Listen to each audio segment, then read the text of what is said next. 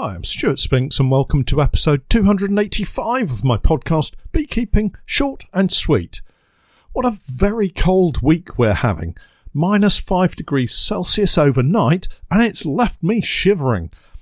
No movement from any hives as our bees sit out the cold, and hefting is about all we should be doing right now. Me, I'm having a cuppa and planning the start of my new season, and I thought I would share my top tip for spring splits, swarm management, and frame replacement.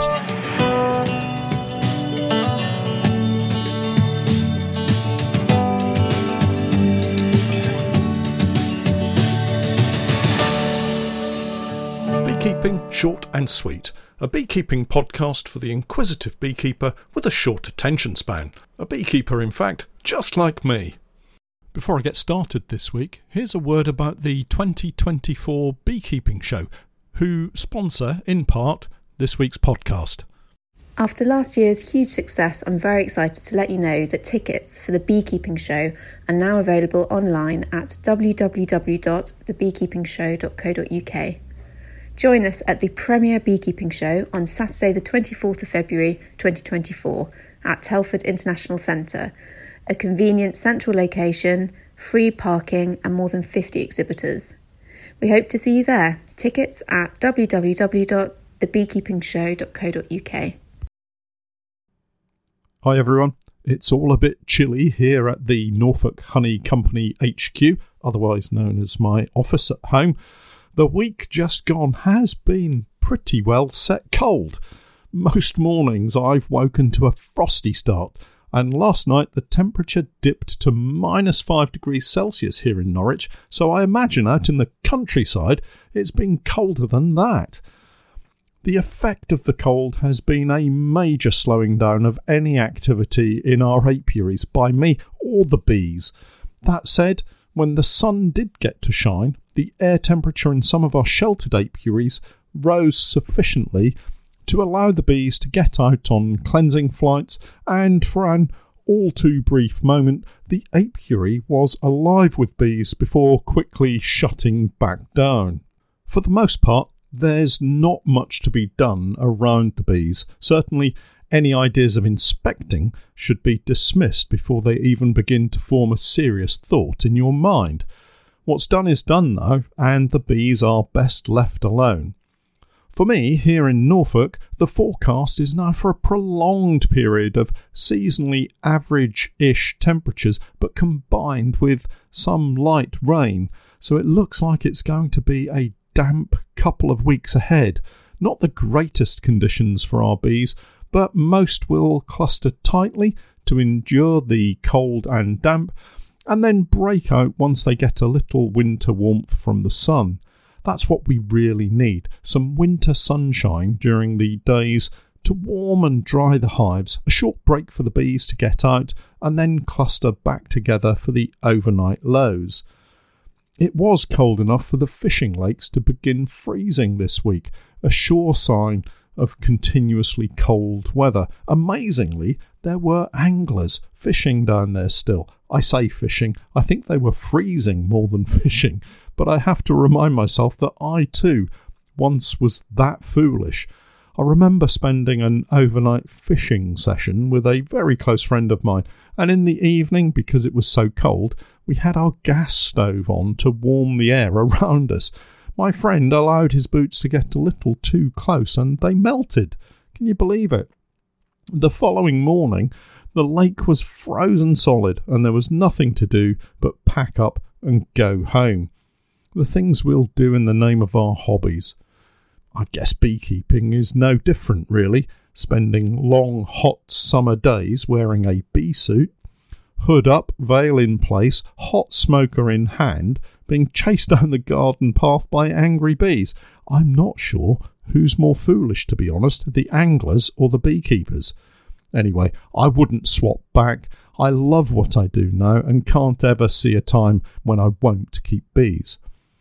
That said, I do have to plan ahead, and the ongoing back troubles that I have have kind of made me think that I need to be sensible about how the growth of the business in terms of colony numbers goes, and that in turn got me thinking about planning for next year.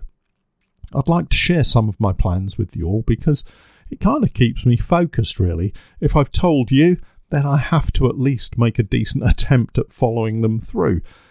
Plans, obviously, are made to change and be adapted as circumstances arise, but having something written down does help keep the focus on the new season ahead. Even if you have just one hive, make a plan, write it down, and prepare for the spring when our colonies will once again burst into life. Maybe you want your one hive to sensibly become two or three. It's always good to have a backup hive just in case the one colony you do have develops a problem or swarms or simply doesn't grow just as fast as it should.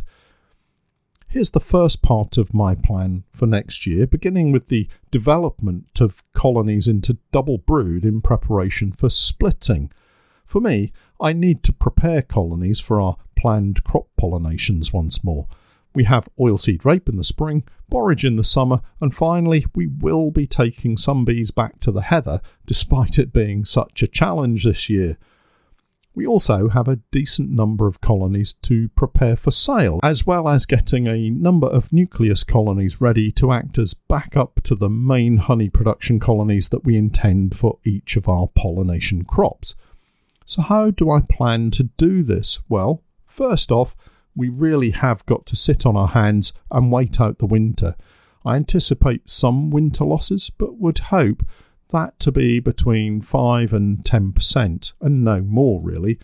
On current numbers, that may be as many as 12 or 13 colonies lost to the winter.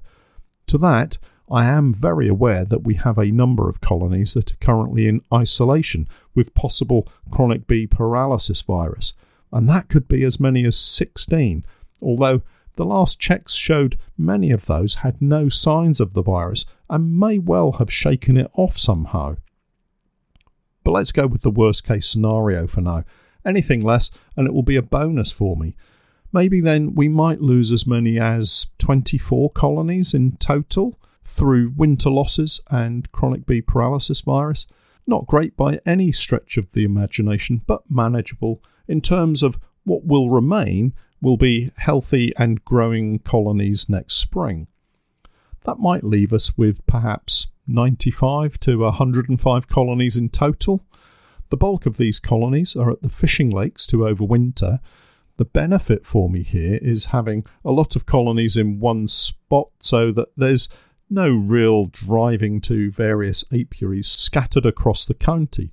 And the benefit for the bees is when we hit the spring, there'll be a bountiful supply of willow pollen once more for them to use to build up their colonies. All of these colonies will go on to the oilseed rape in some form or another, simply to grow, and will make quite a large number of them into double brood. I've talked about this method at the association talks that I've given this winter, as I think it's one of the best methods we've used to the general benefit of both bees and beekeeper. Let me explain.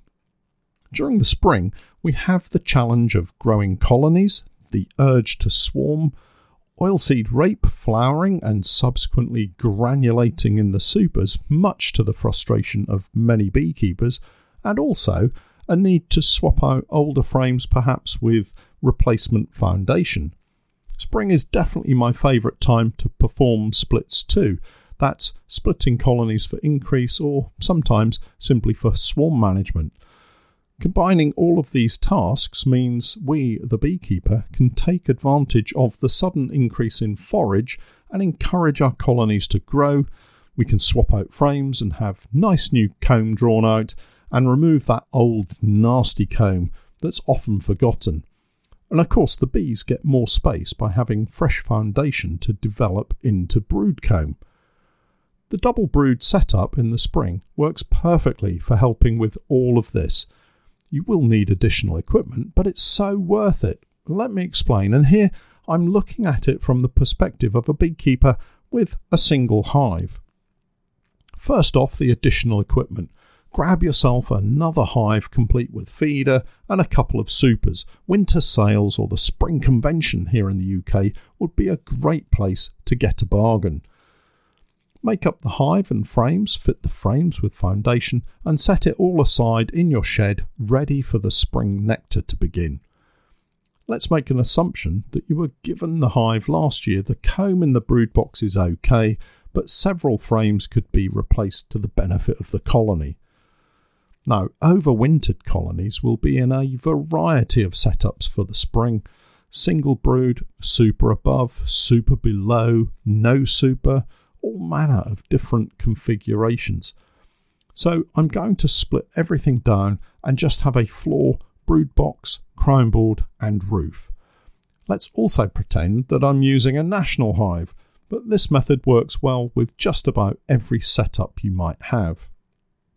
On a warm spring day, check the state of the colony, check for eggs, and assess the general size of the colony.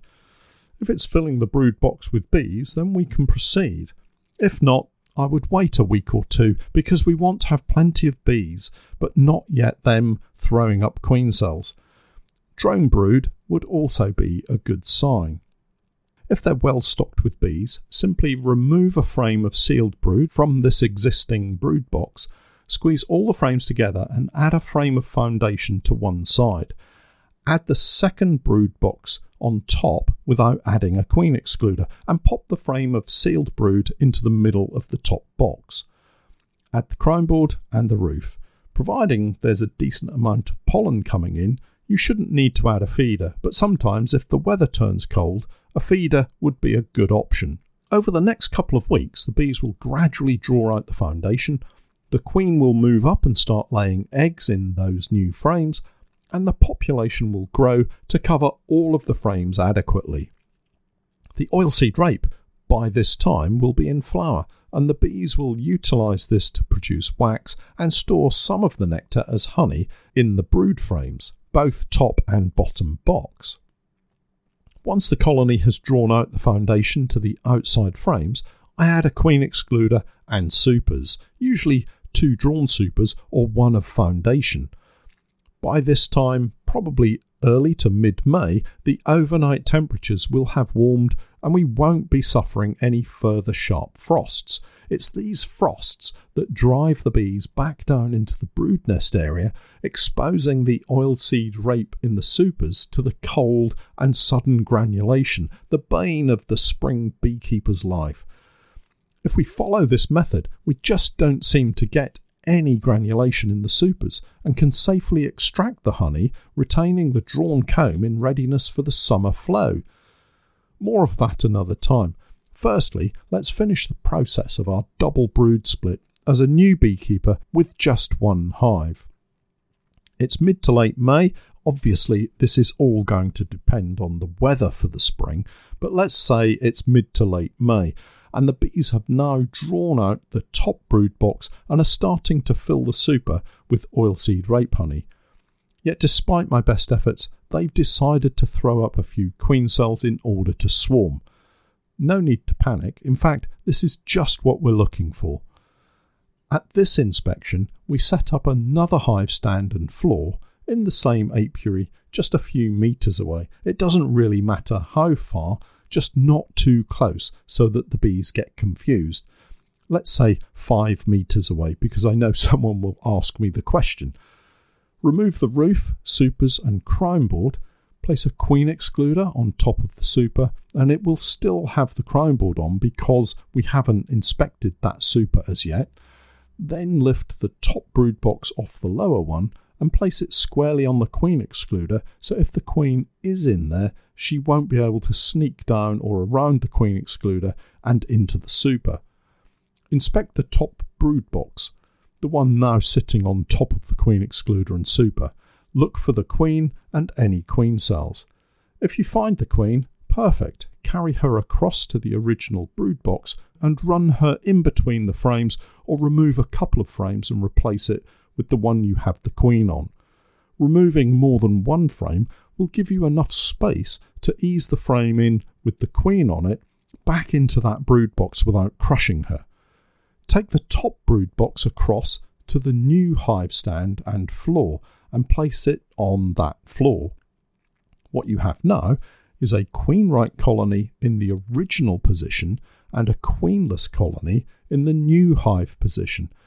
It's a little bit like an artificial swarm, but with all the frames drawn out and active instead of frames of foundation. Work through the original colony that's queen right, take out up to four nasty old combs, these will usually be outside frames filled with food, and replace them with frames of foundation. Check the newly created queenless colony for any queen cells, and if you find some, remove all but one. Add a super, crown board, and roof, and then go back to the original queen-right colony. Inspect this colony for queen cells and remove them all, or alternatively, make up a queenless nuke using three frames one of brood and two of food. Make sure your queen remains in the original hive position though, you don't want to lose her into a nuke. If this feels like a step too far, simply remove all of the queen cells. What you have now are two colonies one queen right with the original queen, and a queenless colony with a single queen cell. The flying bees will all head back to the original hive, boosting the numbers in there, continuing to forage, and they'll produce a fine crop of spring honey with no granulation. Both colonies will need to be checked further for queen cells the following week. If you find queen cells in the original queen right colony, I would take out the original queen and leave them with a single queen cell. If you find queen cells in the queenless hive, I would remove them all except for the original queen cell that you selected the previous week. Within a few weeks, the new queen will be laying and developing her own colony while the old colony should now be carrying on as normal but with several new frames of drawn comb giving them much needed space for the queen to lay her eggs in, hopefully removing the need for them to swarm. This method has worked well for me over the past couple of seasons, so well in fact that it's reduced swarming and we've produced a fine crop of oilseed rape honey that can be extracted and allows us to build colony numbers for the summer honey production. If you're looking for a simple method to reduce spring granulation, increase colony numbers, replace queens from your own stocks, and generally have an untroubled spring, then I fully recommend this method to you. Just make sure to explain the process to your bees so that they don't upset the apple cart by doing something completely different. More of my plans for next year and the weeks to come, perhaps, but for now, that's it for today. Don't forget to check out my website www.norfolk-honey.co.uk and for my latest videos and podcasts with more updates, tips and techniques, it's the same Patreon page www.patreon.com forward slash Norfolk Honey. And remember, I'm Stewart Spinks, and that was beekeeping short and sweet.